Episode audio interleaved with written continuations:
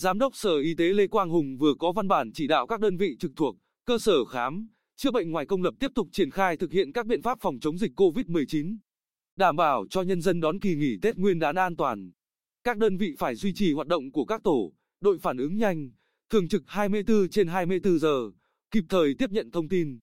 xử lý kịp thời tình huống dịch bệnh xảy ra với mục tiêu phát hiện sớm, kịp thời khoanh vùng, truy vết, cách ly, dập dịch, không để dịch bệnh lây lan trên địa bàn tỉnh, nếu có. Tại các cơ sở khám chữa bệnh, phải thực hiện nghiêm việc đeo khẩu trang bắt buộc, rửa tay bằng xà phòng, nước sát khuẩn, phân luồng bệnh nhân có biểu hiện hô hấp tại khoa khám bệnh.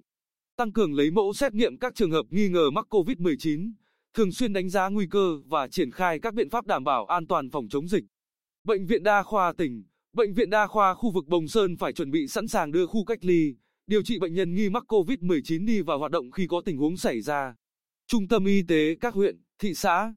thành phố chỉ đạo trạm y tế xã, phường, thị trấn phối hợp với ngành chức năng tăng cường giám sát, phát hiện các trường hợp người nhập cảnh trái phép trên địa bàn.